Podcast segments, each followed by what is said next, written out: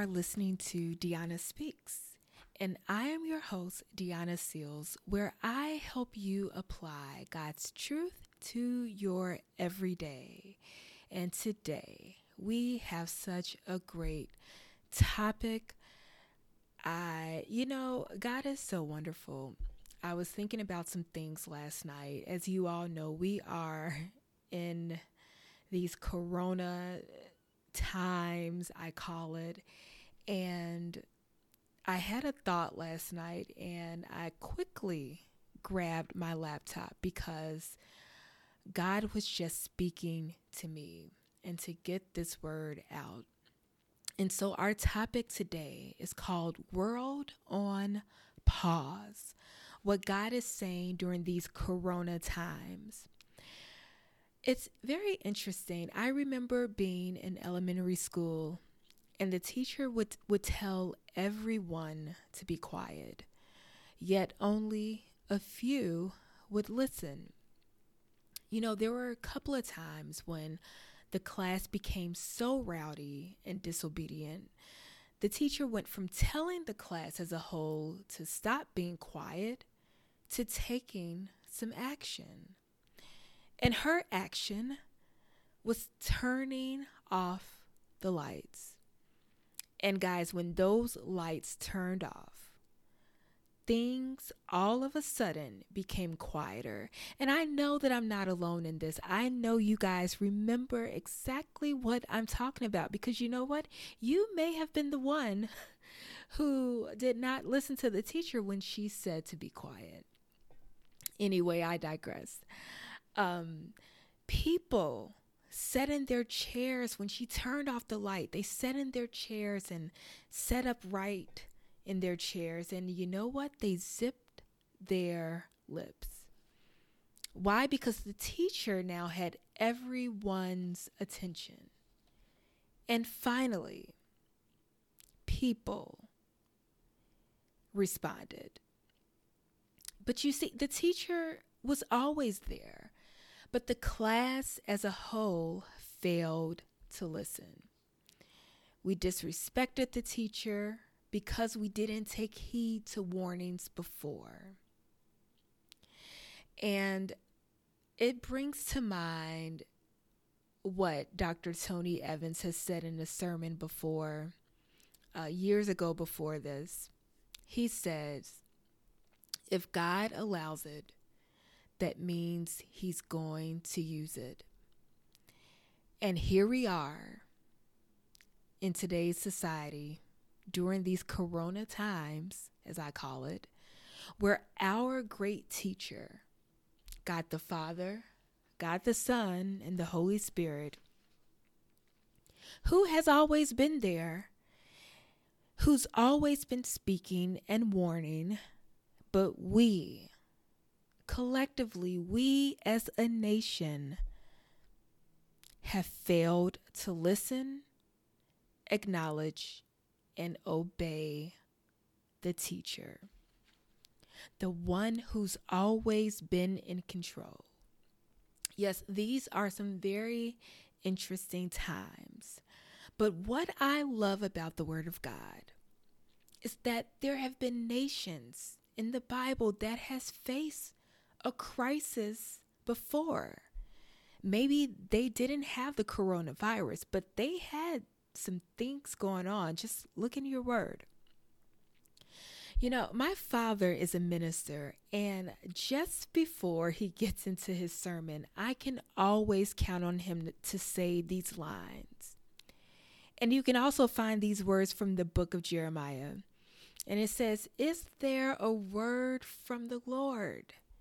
Yes, there is a word from the Lord. There is a word from the Lord during this coronavirus pandemic, during this crisis that we are facing as a nation. Like before, God is speaking, and He's always been speaking.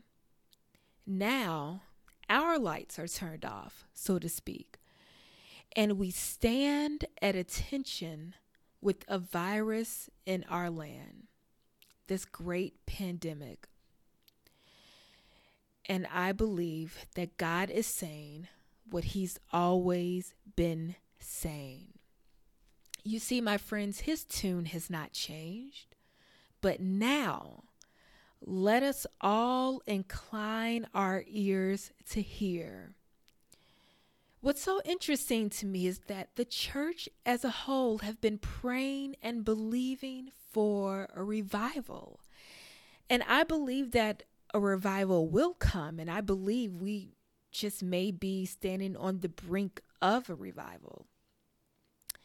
However, sometimes or most often, God's answers and how things unfold is totally different than we expect and most often than we'd like. You know, I prayed and asked God, what is going on? And is this from the enemy or Lord, is this from you? And during my prayer time, one word, one word came to mind, which is a plague. And if you look in your word, uh, specifically in Exodus, Exodus, there were ten plagues that were sent to Pharaoh, and um, throughout the Old Testament, you see plagues happening um, whether people were disobeying or um, God was sending a plague for to get people's attention. Um, but it was done with the intention of turning hearts to Him. So I don't know where you fall into the into, into this camp of what we are facing today. Some believe that this is from the enemy. Some believe that this is from God no matter what, guess who has to answer to God? Not only do we have to answer to God, but the enemy has to answer to God. Never forget that. The enemy has to answer to God. And again, if God allows it, that means he's going to use it. The body of Christ has been praying and crying out to God for revival. And could it be that God has allowed this to usher all of us into the greatest revival that we've seen. I've seen videos from people in Spain who are in 100% lockdown. They're all on one accord as they're playing beautiful music and congregating separately in their own homes. I've seen posts that says, after all of this, we will be better and stronger We'll be more kind and more thoughtful and more grateful and appreciative of more things that we've all taken for granted. And yes, my dear friends, I agree with all of that. I agree with it all. But I just can't help to think that if that's all that we take from this experience, we still miss it. And I don't want you or me or all of us to miss this great moment in which God is saying, Come back to me. Draw nigh to me. Repent and worship me, for I am the Lord. You see, the definition of a revival is an improvement in the condition or strength of something, an instance of something becoming popular, active, or important again. And the purpose of a revival is to refocus and recalibrate things, not only to its rightful place, but to position to be better than you were before. So while we have our list of things to do and accomplish, and again, there is nothing wrong with that.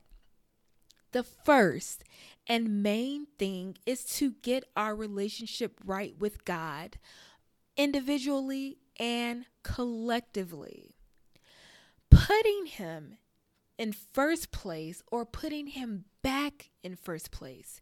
Because Matthew, the sixth chapter and the 33rd verse said, Seek ye first the kingdom of God and all his righteousness, and all of these things will be added unto you. Seek Him first.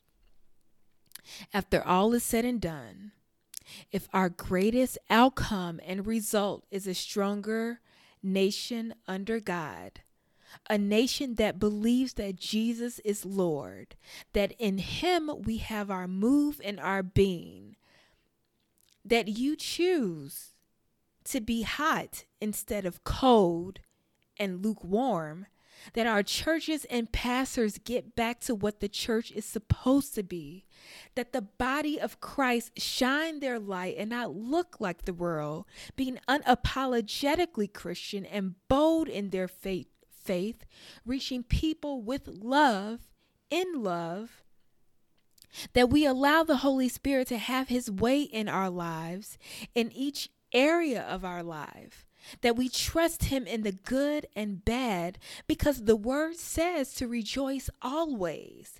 And always means in good times and in bad times, in season and in out of season.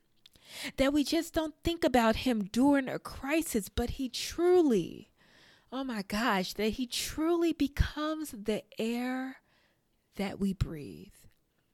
That we're a nation that obeys Him out of love and trust. That we turn from our wicked ways and say that Jesus is Lord. That we don't do this only when it's popular, but worshiping Christ becomes the lifestyle because you know what? He sets the standard because He is the standard. In times like these, we need a Savior. And what's comforting to me is that He never sleeps nor slumber. God hasn't forgotten about you. God has not forgotten the promise that He made to you and I and to us collectively. He has not forgotten in in these times of pandemic. His promise is still a promise. He holds the world in his hand.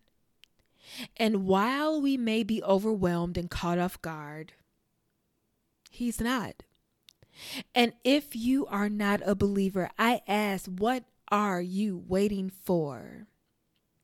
The word says, if you confess with your mouth and believe in your heart that Jesus is Lord, that Christ has risen from the dead, you shall be saved. If you are straddling the fence, with one foot in the world and one foot out, I unction you to choose this day whom you will serve. If you are a believer, but you make him an option on your to do list instead of making him a priority as he belongs first place in your life, then I ask you, will you make him a priority? Will he be number one. I love how we are making lists of things to do. I love that. We are making schedules for the kids so that they can have a sense of nor- normalcy during these crises. I I love that. I love that we are making our plans and we are doing all of that. But I ask you, are you making time for God? Are you evaluating your relationship with him? Are you prioritizing Him in your life? Even during these times, I will tell you that I am excited about the future. Not because I know what's going to happen, but I know who's in charge. I know who's in control. He's always been in charge, and he's always been in control, and he always will be. No one, and I mean no one, will knock him off his throne. Rich, poor, middle class, young or old, from the pastor to the pulpit to the lay members, to everyone, every knee will bow.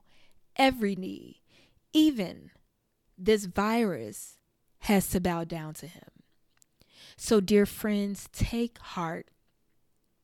He's got the whole world in his hands. And because of that, we can rest in that. Position your life and your heart back into the Father's hands and obey. Repent and obey. Because that, I believe, my dear friends, is the greatest outcome that we can ever get during these times of crisis. That you know, that you know, that you know that Jesus is Lord and you want to put your trust and your faith in Him. He has the whole world in His hands. Rest in that. So, dear friends, I just want to encourage you. I am praying for all of us. And I just want to leave you with Second Timothy, the first chapter and the seventh verse. And it says, For God has not given us a spirit of fear, but of power and of love and of a sound mind. God is speaking, and He's always after our hearts. Let Him have first place in your life. He's here with us, and He has not forsaken us, He's not forgotten about us. And the word also says that he takes care of the lilies in the field and the birds in the air. So don't you ever think for one second that he is not taking care about that he is not taking care of you and he's not seeing about you. He cares, he loves you and he is watching over you. So until next time, you guys be safe, stay prayed up fast and pray. If God is leading you, you know what? I believe that He is. I believe He is leading you to do something different that you've never done before. Or He's reigniting you to amp it up. So pray, pray, pray. Until next time, be safe and God bless.